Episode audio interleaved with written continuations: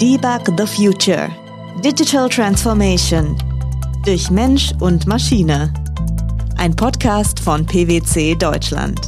Mit Frauke Schleer.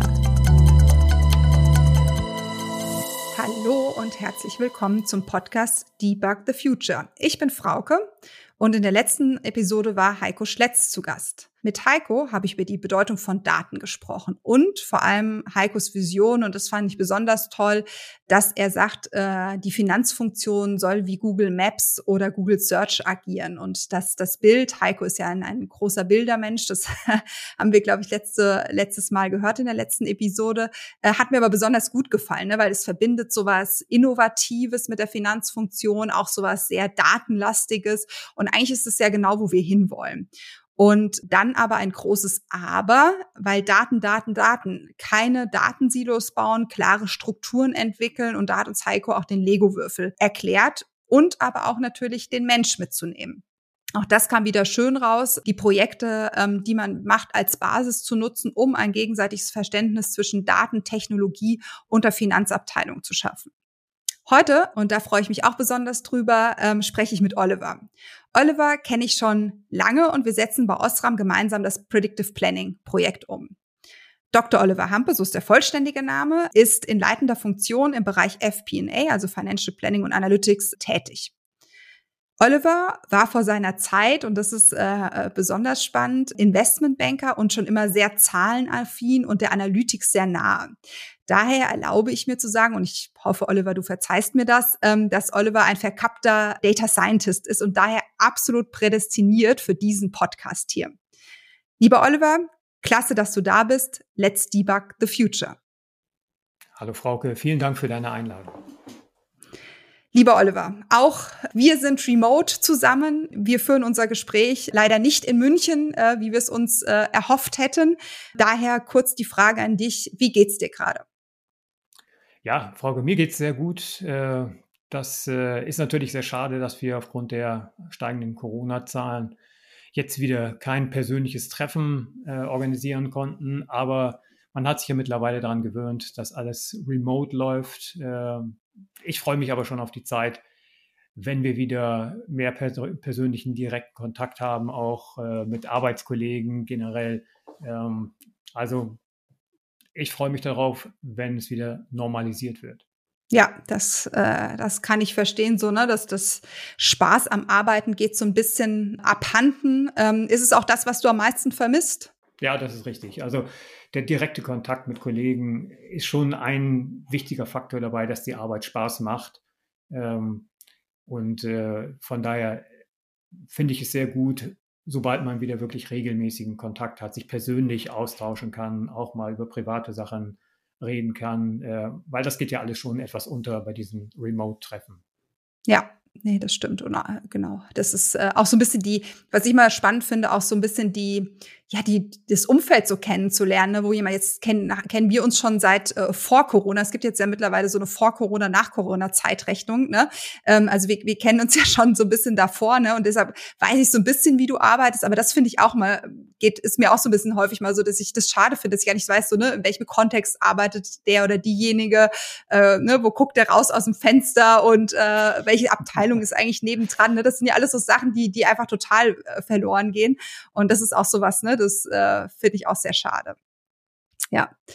Aber jetzt haben wir ne, die Krisen. Krisen äh, beeinflussen neben natürlich jetzt der persönlichen Situation, wie wir es gerade schon beschrieben hatten, auch die Unternehmenssteuerung immens ne? und decken häufig auch, wenn man es positiv formuliert, Potenziale auf, wo ein Unternehmen einfach noch besser aufgestellt sein könnte. Vielleicht die Frage an dich, Oliver. Was hast du denn in deiner Rolle im Bereich FP&A als größte Herausforderung ähm, während der Covid-19-Zeit empfunden? Ja, für uns im FP&A-Bereich ist natürlich die wirklich deutlich erhöhte Planungsunsicherheit äh, eine echte Herausforderung. Ähm, wenn man jetzt zum Beispiel sich die Automobilindustrie anschaut und wir in Osram äh, ist Automotive natürlich ein sehr bedeutsames Segment, ähm, dann kam nach dem Lockdown, ähm, der in der Form so auch nicht vorherzusehen war, äh, kamen noch signifikante Supply Chain Probleme im Semiconductor-Bereich dazu. Ja. Äh, und äh, die Tatsache, dass diese dass die Umsatz oder dass die Umsätze sehr stark von, äh, von der Automotive-Produktion abhängen und die Automotive-Produktion natürlich von den äh, Supplies von, mit Semiconductors äh, abhängen. Ähm, daher gab es drastische Anpassungen der IHS-Forecast im September. Äh, und die IHS-Forecast der Automobilproduktion, äh, die jetzt in dem Fall im September um 5 Millionen Fahrzeuge für, für 2021 und um 8,5 Millionen Fahrzeuge für 2022, also schon mal eine Hausnummer. Äh, Wahnsinn, Wahnsinn, wurde. ja. Also es war ja. schon eine, eine, deutliche Anpassung, äh, was diese Volatilität charakterisiert. Wir wussten natürlich vorher schon, dass irgendwie was kommt, aber ähm, das war schon eine recht deutliche Anpassung. Und diese Zahlen fließen ja zum Beispiel auch in die statistischen Modelle mit ein, äh, sodass sämtliche Forecasts äh, prinzipiell auch die davon abhängenden Profit Forecasts, also nicht nur die Umsatz, sondern auch die Profit Forecasts, deutlich schwieriger wurden.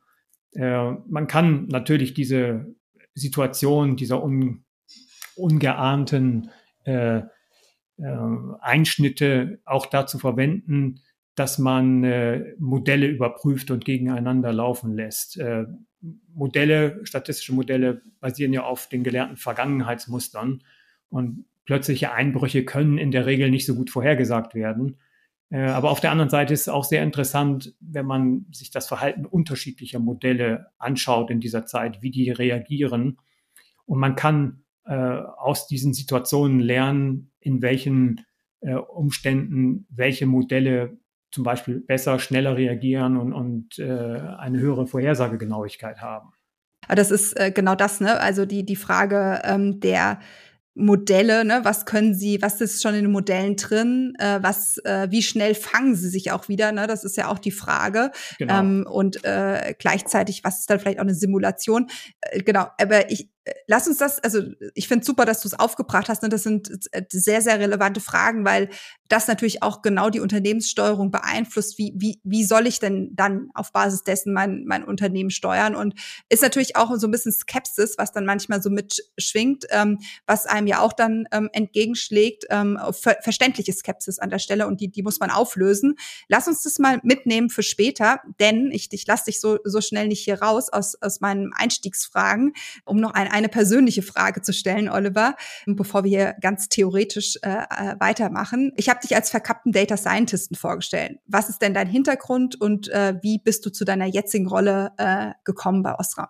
Ja, mein, mein Hintergrund ist eher ökonomisch. Also ich habe äh, im Bereich Betriebswirtschaft studiert, äh, dann auch promoviert, äh, habe mich sehr konzentriert auf, auf das Gebiet von Bewertung von Aktien, von Bonds, von Derivaten und äh, Finanzmarktzusammenhänge. Ähm, ich war ja auch, bevor ich zu Osram kam, in der Finanzbranche in, in, in London tätig, auf der Buy-Side, äh, als Analyst und auch als Portfolio-Manager. Ähm, das heißt, ich habe auf Basis von Analysen äh, Investitionsentscheidungen getroffen oder mit vorbereitet oder mit daran teilgehabt. Ähm, die Unternehmensbewertung äh, und dementsprechend auch Prognose von Umsatz, P&L, Cashflows war, war für mich schon immer sozusagen ein wichtiger Bestandteil meiner Arbeit oder volkswirtschaftliche Indikatoren zu analysieren, Prognosen äh, für volkswirtschaftliche Indikatoren, wie das mit Unternehmensgewinnen zusammenhängt. Ähm, also dementsprechend bin ich jetzt bei Osram eigentlich äh, nicht genau in der gleichen Tätigkeit, aber es hat schon sehr viel gemeinsam mit quantitativen Modellierungen von komplexen Zusammenhängen ähm, und so, also in der Finanzwelt weiß, glaube ich, äh, jeder, dass da eben eine sehr, sehr hohe Datendichte vorliegt ähm, und die Datenverfügbarkeit auch recht gut ist. Ähm, das heißt, die Inputdaten für solche Modellen kommen aus äh, allgemein zugänglichen, äh, natürlich, äh, man muss dann dafür zahlen, aber äh, aus allgemein zugänglichen Datenbanken. Äh, und so wurden am Finanzbereich dann auch schon immer Analysen programmiert. Ähm, der Finanzbereich ist insofern, äh, gerade wenn man jetzt Investitionen an Finanzmärkten sich anschaut, ist, spielt die Schnelligkeit bei der Analyse mal eine große Rolle. Äh, deshalb ist die Programmierung von Modellen äh, sehr wichtig, weil man damit Zeit spart. Äh, ja. Und hier habe hab ich eben früher auch schon mit SAS MATLAB und dann mit R gearbeitet äh, zu programmieren. Deshalb kam ich dazu, dass ich äh, in Richtung Data Science ging, obwohl ich jetzt kein sozusagen gelernter Data Scientist bin, äh, sondern dass äh, wie so viele, die sich das sozusagen zusätzlich angeeignet haben im Laufe der Zeit, weil es einfach notwendig, ja, es ist einfach notwendig geworden äh, für diese Art von Job.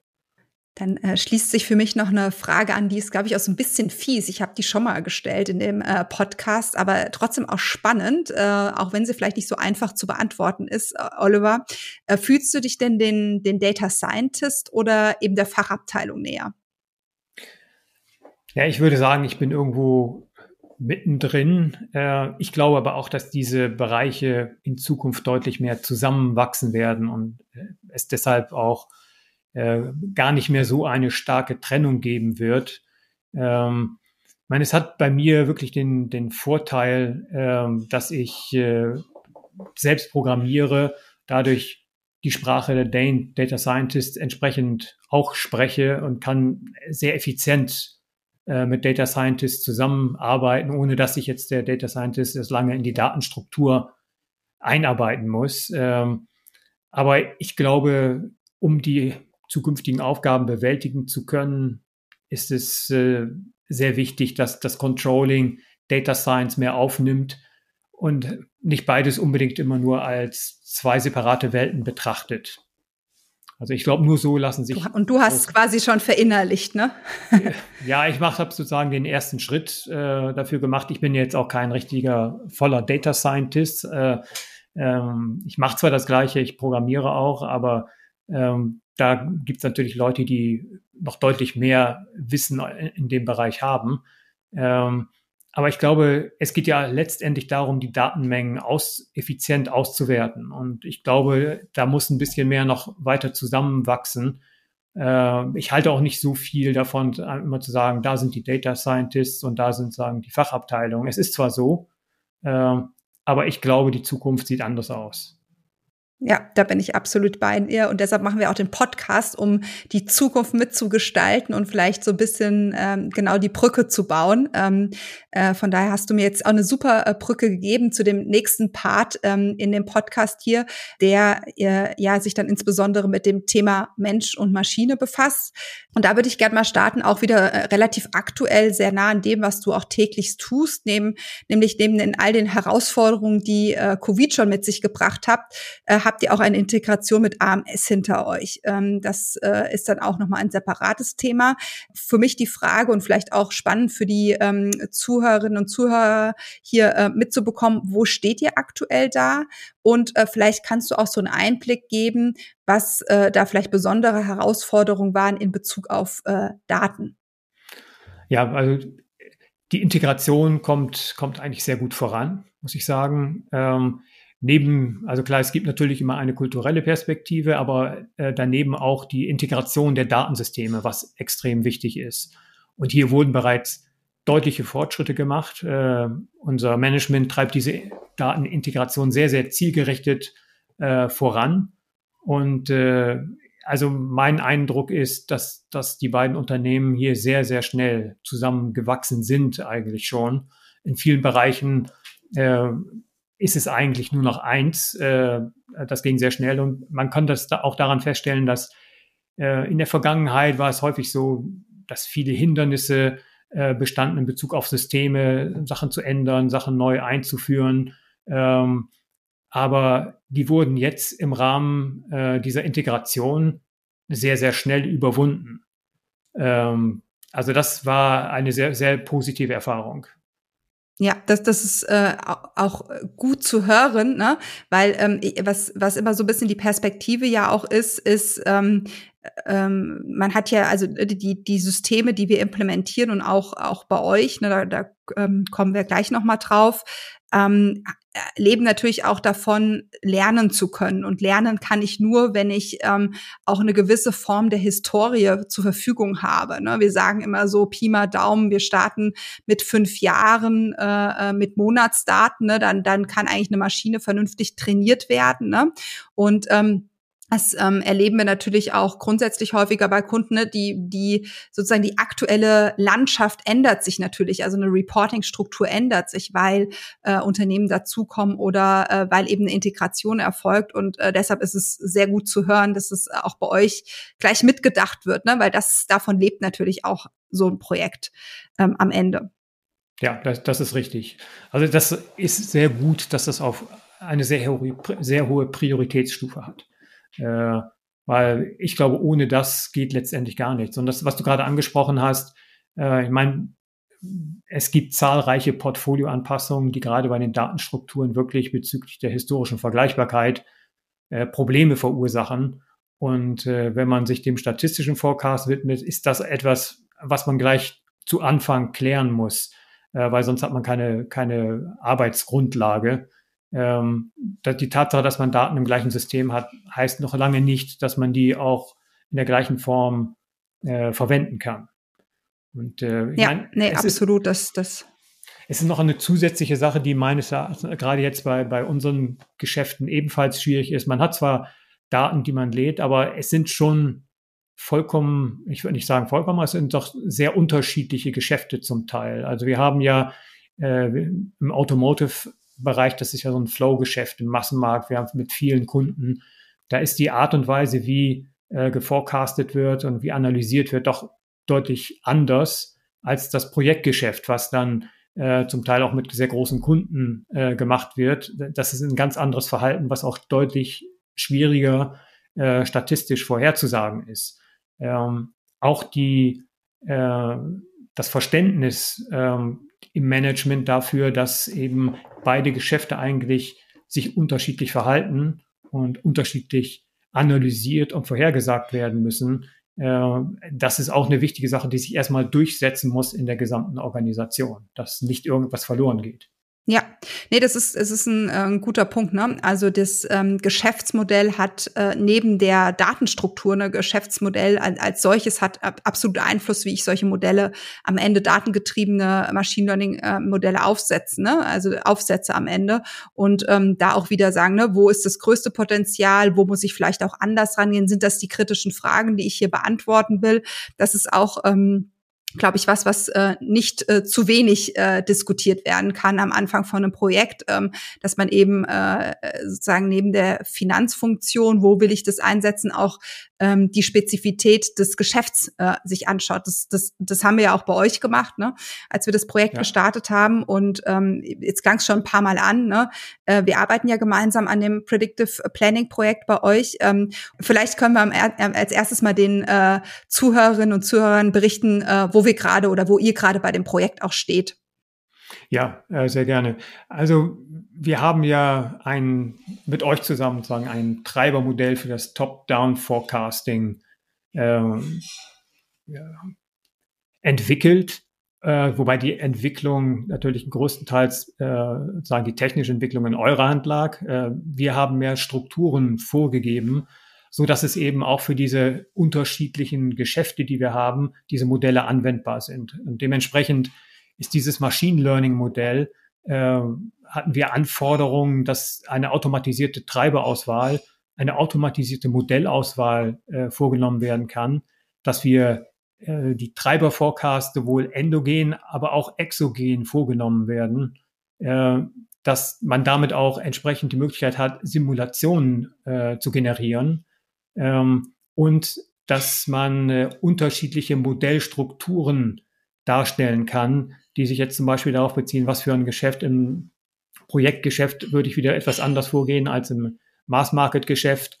Äh, aber einfach die Datensituation äh, zeigt einem auch ein bisschen, welche Arten von Modelle man hier implementieren kann. Und äh, das waren sehr unterschiedliche und das hat eben die Komplexität erhöht. Und äh, das war eigentlich auch die Herausforderung dabei. Es ist also kein 0815 äh, sagen Standardprogramm gewesen, sondern hier war sehr viel individuelle Arbeit erforderlich. Und also wir hatten das Projekt letztes Jahr begonnen, Mitte dieses Jahres abgeschlossen, sind nun im Rahmen von Maintenance dabei, Sachen weiterzuentwickeln und äh, effizienter zu werden. Ähm, das Programm ist äh, also NR programmiert und ist implementiert sowohl im zentralen Controlling bei mir FP&A als auch in der Supply Chain in unserer Optosemiconductors Unit, äh, wo es äh, sozusagen im täglichen Gebrauch ist. Ähm, ja, wir prognostizieren damit jetzt sagen top-down regelmäßig Umsätze unserer Business Units, gehen aber runter bis auf Applikationsniveau. Ähm, das war auch eine Anforderung, äh, die wir hatten, dass wir die einzelnen Applikationen nachher reconcilen können, äh, was auch nicht ganz einfach ist ähm, und immer eine Herausforderung ist. Aber wir haben das sozusagen jetzt eben, habt ihr ebenfalls einen Algorithmus für entwickelt, ähm, so dass das Ganze jetzt sagen bis auf Applikationsniveau bei uns äh, damit Vorhersagen gemacht werden. Ähm, vielleicht mal als generell, äh, wie die Situation bei uns ist. Wir haben eine Bottom-up-Forecast, die ebenfalls statistisch ist, bei der aber keine Treiber verwendet werden. Also nur äh, die, äh, die Orderbestände fließen mit ein, aber sonst, äh, sonst halt nichts. Und wir kommen sozusagen von oben mit diesem Treibermodell und von unten mit einem orderbasierten, äh, auch statistischen Modell. Äh, und äh, die beiden Sachen müssen noch zusammengebracht werden. Das ist der Teil, den wir bisher noch nicht gemacht haben. Aber der Stand im Augenblick ist, wir wollen jetzt erst einmal im Gesamtunternehmen diese Bottom-up-Forecast integrieren und äh, mehr Erfahrung mit der Top-down-Forecast sammeln, um das dann im nächsten Schritt zu machen. Ja, ich glaube, da hast du ganz äh, schön unsere Reise beschrieben. Ne? Also ich, äh, ne, das, das erste äh, Thema ähm, auch nochmal überleiten, Geschäftsmodell, Einflussfaktoren. Ne? Da sind wir auf eine breite Suche gegangen, was die einzelnen Bereiche auch beeinflussen könnte, um es dann auch individuell zu evaluieren, von Standardgeschäft bis hin zu Projektgeschäft. Ne?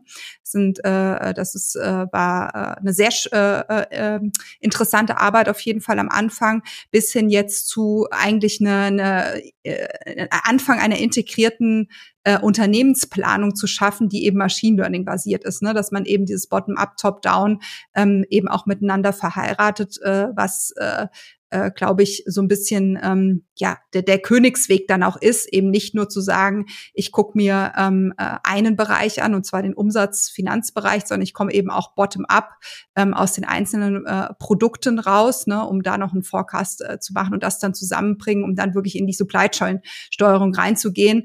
Ähm, das gibt dem Ganzen, glaube ich, nochmal einen größeren Mehrwert am Ende. Äh, aber äh, genau, äh, äh, ihr merkt schon, mir macht selbst Spaß, darüber zu reden. Das ist ein, ein, ein sehr, sehr äh, äh, äh, schönes Projekt, was wir da gemeinsam machen. Äh, nicht nur, weil es mit den Leuten Spaß macht, sondern auch, weil es echt äh, spannende ähm, Aspekte einfach hat, ne, ähm, die, die wir bearbeiten. Ähm, Oliver, vielleicht kannst du noch mal ähm, auch ähm, sagen, warum ihr überhaupt das Projekt angefangen habt. Ne, das ist, glaube ich, auch immer so, so ein Thema, was viele bewegt. Äh, warum habt ihr das Projekt angefangen? Es diskutieren ja ganz viele. Ne? Ähm, manche haben es schon so ein bisschen angefangen umzusetzen, manche stehen vielleicht kurz davor. Äh, warum habt ihr das angefangen und was waren so für euch die entscheidenden äh, auslösenden Faktoren, dass ihr gesagt habt, jetzt machen wir es aber? Ja, das ist äh letztendlich ist die grundsätzliche Projektidee entstanden, nachdem wir, äh, das ist jetzt schon ein, zwei, drei Jahre her, äh, Profit Warnings hatten und mit der eigenen Forecast-Genauigkeit nicht so zufrieden waren. Und wir wollten eine objektivere Forecast äh, äh, dazu nehmen, mit der man die Sales Forecast challengen kann und die auch sozusagen ein ständiger Begleiter ist, um zu sehen, äh, ist die Forecast, die von den, vom, vom Sales kommt, letztendlich äh, so realistisch oder äh, kann man die challengen damit? Ähm, häufig ist es ja so, ähm, dass Sales eine ganz bestimmte Meinung hat äh, und äh, die auch entsprechend dann abbildet. Äh, wenn man sich die reinen Daten anschaut, äh, erscheint einem das vielleicht dann nicht ganz schlüssig. Und dann hat man hierüber nun einen konkreten Ansatzpunkt zu sagen, ja, aber die und die und die Indikatoren, die in der Vergangenheit in dem Zusammenhang standen, deuten nicht auf, äh, was ich steigende oder fallende äh, Forecast oder äh, zukünftige Umsätze hin. Äh, warum geht ihr trotzdem davon aus? Also das ist eigentlich der Aufhänger für eine äh, tiefere fachliche Diskussion. Und äh, das ist auch das, wo wir letztendlich hin wollten. Es ist bisher im Augenblick nicht äh, sagen das primäre Ziel gewesen, einfach äh, die manuelle Forecast zu ersetzen, sondern es geht darum, eine Möglichkeit zum Challengen zu haben und eine kontinuierliche Vergleichbarkeit der Forecasting-Genauigkeit von statistischer und manueller Forecast zu ermöglichen. Ja. Lang, ja. Langfristig will man natürlich auch die Voraussetzungen dafür schaffen, dass man auf breiter Forecast äh, alles statistisch planen kann, wenn das die gleiche oder bessere Qualität hat als manuelle Forecast. Und dann könnte man den gesamten Forecast-Prozess natürlich schneller und besser machen. Nee, das ist aber genau ein guter Punkt, ne? Also das ist äh, oder auch ein sehr relevanter Punkt, weil ähm, im ersten Schritt ist ein für mich auch persönlich, ne, ein, ein KI-basierter Machine, Machine Learning-basierter Forecast erstmal ein Tool oder ein, ein Tool ist sehr falsch, also sozusagen ein, ein Wert am Ende, der Objektivierung schafft, ne, der äh, eine Benchmark schafft, ähm, wie du es so schön formuliert hast, wo man den man challengen kann. Ne, dann, ähm, und das bringt ähm, aus, aus unserer Erfahrung einfach unglaublich viel ähm, oder führt zu einer faktengetriebeneren Diskussion, ne? weil äh, ich nehme erstmal so äh, das raus, dieses ganze Warum, Warum, Warum im ersten Schritt, ne? jetzt wer, wer, wer ist jetzt wie auf diese 100 gekommen, ne? sondern ich habe hier einen Wert und habe äh, hier einmal von mir ist 120 und der andere Wert ist 100 und ähm, diskutiere eher, eher über Gründe und damit auch Treiber der Abweichungen, der Differenzen. Und wenn ich das eben für verschiedene Regionen, BUs, Märkte, Länder, wie auch immer machen kann, ähm, habe ich damit eben ganz viel Benchmarking und Objektivierung geschaffen, die mir im ersten Schritt schon mal hilft, äh, so einen Transformationsprozess auch zu starten. Ne? Ich glaube, dass wir von heute auf morgen irgendwie äh, KI-gestützte Systeme ähm, einfach nutzen. Ich glaube, das ist auch, da ist die Erwartungshaltung auch äh, ich sage nicht, dass sie jetzt da ist grundsätzlich überall, aber da ist sie auch einfach zu hoch an der Stelle. Ne? Ähm, das ist ein phasenweiser Prozess, der auch vielleicht mal unterschiedlich schnell oder langsam gehen kann in der einen oder anderen Phase, aber es bedeutet eben Gewöhnung, Vertrauen, um dann den nächsten Schritt auch wieder zu gehen. Ja, das ist richtig. Äh, man darf auch die Skepsis nicht unterschätzen, die einem teilweise entgegenschlägt. Äh, weil wenn dann gesagt wird, diese Zahl ist statistisch generiert, dann ähm, ist erstmal eine Grundskepsis da. Und äh, von daher haben wir relativ viel Wert darauf gelegt, dass wir aus den Modellen auch Erklärungen ableiten können. Äh, warum etwas, äh, die, die Forecast nach oben und nach unten geht, welche Treiber dahinter stehen, in welchem Ausmaß die das Ganze beeinflussen, so dass dieser Denkprozess, dass man externe Größen und Variablen hat, äh, die den Forecast treiben, äh, und diese Zusammenhänge verstehen kann und die auch logisch Sinn machen. Das ist so eine Brücke, um die statistische Forecast akzeptabel zu machen. Äh, und nicht, dass zu sagen, da kommt eine Zahl raus und die wird nicht diskutiert, sondern die steht da. Das ist, glaube ich, schwierig, äh, so eine generelle Akzeptanz zu schaffen. Ja, bringt uns ja auch wieder ein bisschen zu dem, was du anfangs auch schon so ein bisschen reingebracht hast, ne? Wie verlässlich sind denn eigentlich die Modelle auch in welcher Phase, ne? Und was, was können sie ähm, am Ende ähm, leisten, ne? Und ähm, äh, da fand ich jetzt persönlich auch äh, für mich jetzt sozusagen die letzten zwei Jahre oder anderthalb sind es jetzt ja sehr spannend ähm, zu sehen, dass sich doch die Modelle dann relativ schnell wieder fangen. Ne? Also sie äh, sind dann sicherlich am Anfang durchaus mal so ein bisschen off an der Stelle ne? und äh, ähm, können auch eine, eine Krise nicht vorhersagen, aber sie fangen sich relativ schnell und ähm, ich für mich ermöglicht das dann auch immer so ein bisschen die Diskussion zu sagen, ne, was ist denn jetzt eigentlich Forecast als solcher? Wo muss ich denn vielleicht auch eher noch ein Expert Adjustment haben? Und was ist denn eigentlich dann wieder Simulation? Ne? Mhm. Und das sind ja schon dann, äh, du, du sprichst schon direkt an, ihr diskutiert das schon. Das sind ja schon so ich sag mal, Zeichen eines, eines richtigen Wegs, ne, Zeichen der Transformation, dass man da hinkommt, um das zu diskutieren. Wie will ich es denn einsetzen? Wie will ich es denn nutzen? Was können sie leisten? Und äh, damit dann halt auch Schritt für Schritt das Vertrauen zu erhöhen. Ja, das ist richtig. Äh, es ist ein schrittweiser Prozess. Das muss man wirklich sagen. Und das Vertrauen in diese Modelle muss man ja auch selber erstmal gewinnen, indem man damit arbeitet. Richtig. Ähm, das ja. es kommt ja auch dazu. Und beispielsweise diese Situation, wenn gewisse Variablen, äh, wie ich das, dieses Beispiel genannt habe mit IRS-Zahlen, ähm, dass die sich geändert haben.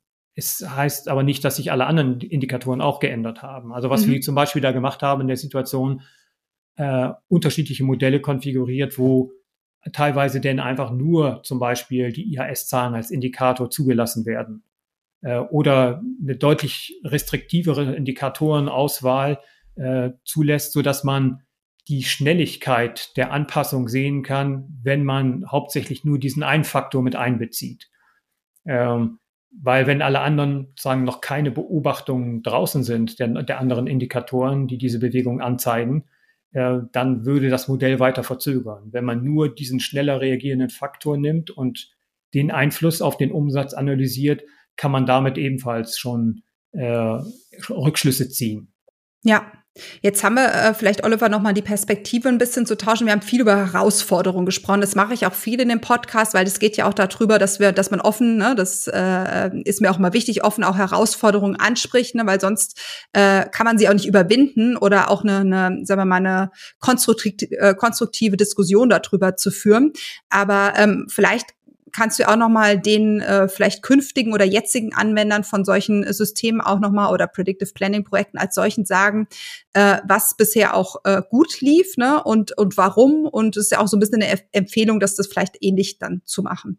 Ja, also äh, erstmal wir sind sehr zufrieden mit dem bisherigen mit dem bisherigen Stand. Äh, es ist natürlich weiterhin äh, wir sind noch nicht im Endstadium, sondern äh, es gibt noch sehr viel zu tun und, und zu lernen mit den Modellen. Ähm, aber das ist auch gut so. Ja, ich meine, das ist, ist einfach so ein komplexes Thema, was man, wo man die Erfahrungen gewinnen äh, muss. Ich meine, ihr habt jetzt sozusagen uns den Ferrari geliefert, aber wir müssen ihn erstmal richtig fahren lernen. Äh, und äh, ich meine, bis zum jetzigen Zeitpunkt ist natürlich die sehr gute Zusammenarbeit mit, mit deinem Team war ein Grund dafür, dass, äh, dass wir sehr zufrieden äh, mit der jetzigen Situation sind und dass wir auch ein Modell haben, mit dem wir wirklich das machen können, was wir wollen. Sprich, wir können Ergebnisse interpretieren in den genannten Grenzen, äh, um die Akzeptanz zu steigern. Äh, man hat genügend Möglichkeiten, wirklich auch das Modell selber weiter zu entwickeln und, und neue Modellstrukturen auszuprobieren. Äh, also das ist als Voraussetzung jetzt für die Weiterentwicklung äh, halte ich das für sehr wichtig und äh, da sind wir eigentlich sehr zufrieden mit. Äh, generell äh, kann ich auch sagen, ich meine, die Unterstützung bei uns äh, durch unseren CFO war ebenfalls eine sehr wichtige Voraussetzung für den Erfolg des Projektes, äh, ähm, weil ohne die entsprechende Unterstützung von oben äh, ist das Ganze äh, relativ schwierig äh, durchzuführen, weil man muss natürlich auch äh, von den einzelnen äh, Fachbereichen Feedback bekommen, äh, die challengen können. Und jeder weiß, wenn ein Instrument genutzt, vom CFO genutzt wird, um zu challengen, dann findet, wird es auch Akzeptanz finden. Oliver, vielen Dank für dein Lob. Ähm, äh, die, die Röte steigt mir natürlich ins Gesicht. Äh, nein, aber äh, ernst gemeint, das ist äh, sozusagen, freut mich natürlich, dass du das so siehst und dass äh, vor allem aber auch ähm, das Projekt äh, äh, in Ostram akzeptiert wird und auch weitergeht. Ne? Das, das ist ja immer so, dass man will ja kein Projekt anfangen und dann ist es irgendwo gelegen, sondern es soll ja wirklich ein Start einer Transformationsreise sein und äh, da freue ich mich, dass wir das gemeinsam geschafft haben. Äh, vor allem eines, äh, dank eines wirklich ähm, sehr guten Projektleiters, Oliver. Das Lob gebe ich gerne zurück. Ja. Du hast es anfangs schon mal so ein bisschen ähm, angedeutet. Vielleicht gibst du uns auch noch mal eine Perspektive drauf. Ähm, Im Sinne, du hast so gesagt, ne, eigentlich müsste Data Scientist und die Fachseite mehr zusammenrücken an der Stelle oder halt die Grenzen da müssen fließender sein. Ähm, hast du da einen Blick drauf, wie das in Zukunft sein könnte oder was ist so dein Wunsch diesbezüglich?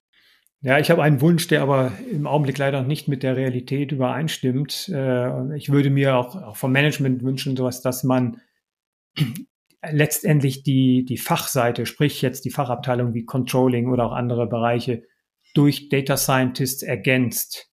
Ähm, das heißt, diese auch den direkt den Fachbereichen zuzuordnen. Ähm, damit hätte man dann zum Beispiel sowas wie einen Controller mit Data Science Background. Äh, und äh, in diesem Sinne würde die Programmierung auch Teil der täglichen Arbeit eines, eines Controllers werden. Also ich halte das für viele, äh, für viele Aufgaben als die effizienteste Aufgabe. Das bedeutet natürlich nicht, dass man jetzt keine so like, generelle Data Scientists hätte, die technische Schwerpunkte haben oder die jetzt gerade für eine Know-how-Bindung für komplexe Themen sehr wichtig sind. Das braucht man natürlich auch. Ähm, aber ähm, wenn Aufgaben, sozusagen datenbezogene Aufgaben, die permanent in den Fachabteilungen ausgeführt werden, äh, dafür sind, glaube ich, äh, Leute mit, äh, also Data Scientists irgendwo, aber die ebenso die Datenkenntnis haben äh, und äh, die Kenntnis der Aufgabe haben. Diese Verschmelzung, finde ich, ist effizienter. Äh, man braucht keine Einarbeitungszeit und äh, die äh, Lernkurve ist natürlich sehr hoch, wenn man beides zusammen, äh, beide Tätigkeiten zusammen hat. Ähm, und äh, ich glaube, dadurch würde man automatisch eine Digitalisierung der ganzen Prozesse vorantreiben, äh, wenn man sozusagen etwas mehr Personaleinheit in diese Richtung schaffen würde. Ja, das ist, ähm, ist auch so ein bisschen ne, die, Diskussion, die wir auch häufig haben, ist bezüglich der Rollen. Ne? Wie, wie sehen eigentlich zukünftige Rollen auf? Also sollten sie vielleicht auch schon heute aussehen? Habe ich einen Data Analytics Hub? Wie ist der gestaltet? Wie sind da die ähm, Übergänge zum Fachbereich? Gibt es gar keine Übergänge mehr? Integriert man es vollständig? Ne? Also ähm, also es ist ja auch immer eine Bewegung, die stattfindet, ähm, wo man, ähm, wie man es letztlich zusammenführt am Ende. Ähm, ich glaube, ähm, wir sind so ein bisschen drüber hinweg. Also so mein persönliches Gefühl, dass wir sagen, wir haben diese ganz äh, spezialisierten Rollen in unterschiedlichen Bereichen sitzen. Das ist sicherlich noch so. Ich glaube, es ist, ist aber überall, so wie du es jetzt auch ansprichst, wächst die Erkenntnis oder ist manchmal auch schon stärker da, dass die Verzahnung eben besser funktionieren muss und auch das sozusagen das Rollenprofil entsprechend noch angepasst werden muss. Es ist einerseits jetzt äh, eine Möglichkeit, natürlich jetzt in so einem Podcast drüber zu sprechen, um die Seiten näher ranzubringen, aber im Endeffekt müssen wir es ja auch leben dann im Unternehmen und umsetzen, ähm, äh, um sozusagen die Awareness, die man schaffen kann, eben auch Realität werden zu lassen. Und äh, wie, wie du es ansprichst, ich glaube, da sind wir auf einem äh, guten Weg, ne? dass das ähm, mehr zusammenwächst, aber es ist noch ein bisschen was zu tun. ja, das ist definitiv richtig. Oliver, am Ende ähm, unseres Podcasts ähm, äh, habe ich natürlich wie immer eine Forecast-Frage mitgebracht. Und äh, jetzt äh, hast du mir verraten, dass du äh, äh, Werder Bremen-Fan warst, schräg, schräg bist noch. Und äh, es ist natürlich eine, eine ideale Vorlage für eine Forecast-Frage am Ende, weil ähm, Werder Bremen ist jetzt ja leider in der zweiten Liga und mein Forecast-Frage für dich ist jetzt, relativ einfach eigentlich, ähm, aber dann doch wahrscheinlich schwer zu beantworten, äh, steigt Bremen äh, wieder in die erste Liga auf? Ja, ich glaube, wir haben eine sehr gute Chance, wieder aufzusteigen. Ähm, es ist noch ein bisschen schleppend im Augenblick, sind wir auf Platz 8. Äh, das ist aber die Punktedifferenz, die aufzuholen ist, das ist durchaus machbar. Und äh, ich denke, man hat in den letzten Spielen eine deutliche Steigerung gesehen. Ich, äh, ich, ich glaube, äh, dass da wieder aufsteigt. Ja, bisher waren die Forecasts alle meistens optimistisch. Auch du bist optimistisch, das freut mich. Ich mag Bremen als Mannschaft auch, also äh, hätte auch nichts dagegen, wenn sie wieder in der ersten Liga sind. Ähm, und ich weiß, dass es bei mir beim Team auch so ein paar Leute oder einer ganz speziell ist. Von daher, glaube ich, freut er sich auch über deinen Forecast hier. Ähm, Oliver, danke. Ähm, nicht nur äh, für die Einblicke in das Projekt, was du uns gegeben hast, sondern auch wie immer für den ganz offenen und ehrlichen Austausch, den wir äh, heute hatten. Sehr gerne. Äh, vielen Dank, Frauke, für die Möglichkeit, hier in deinem Podcast mit teilzunehmen. Hat sehr viel Spaß gemacht. In vier Wochen wird äh, Dr. Pasis Dastani zu Gast sein. Ähm, er hat ein sehr erfolgreiches Unternehmen gegründet und auf den Namen bin ich äh, persönlich natürlich absolut neidisch. Ähm, das Unternehmen heißt nämlich The Predictive Analytics Company und er war vermutlich einer der ersten, die äh, wirklich KI-basierte Systeme umgesetzt haben und das vor allem im Bereich Vertriebssteuerung. Ähm, mit Pasis arbeite ich auch eng zusammen und deshalb freue ich mich auf seine Erfahrungen und Einschätzungen in der nächsten Folge. Ich glaube, da können wir auch wieder sehr gespannt sein. Ich freue mich und noch mehr, wenn ihr wieder dabei seid. Bis dahin. Das war Debug the Future. Digital Transformation. Durch Mensch und Maschine. Ein Podcast von PwC Deutschland.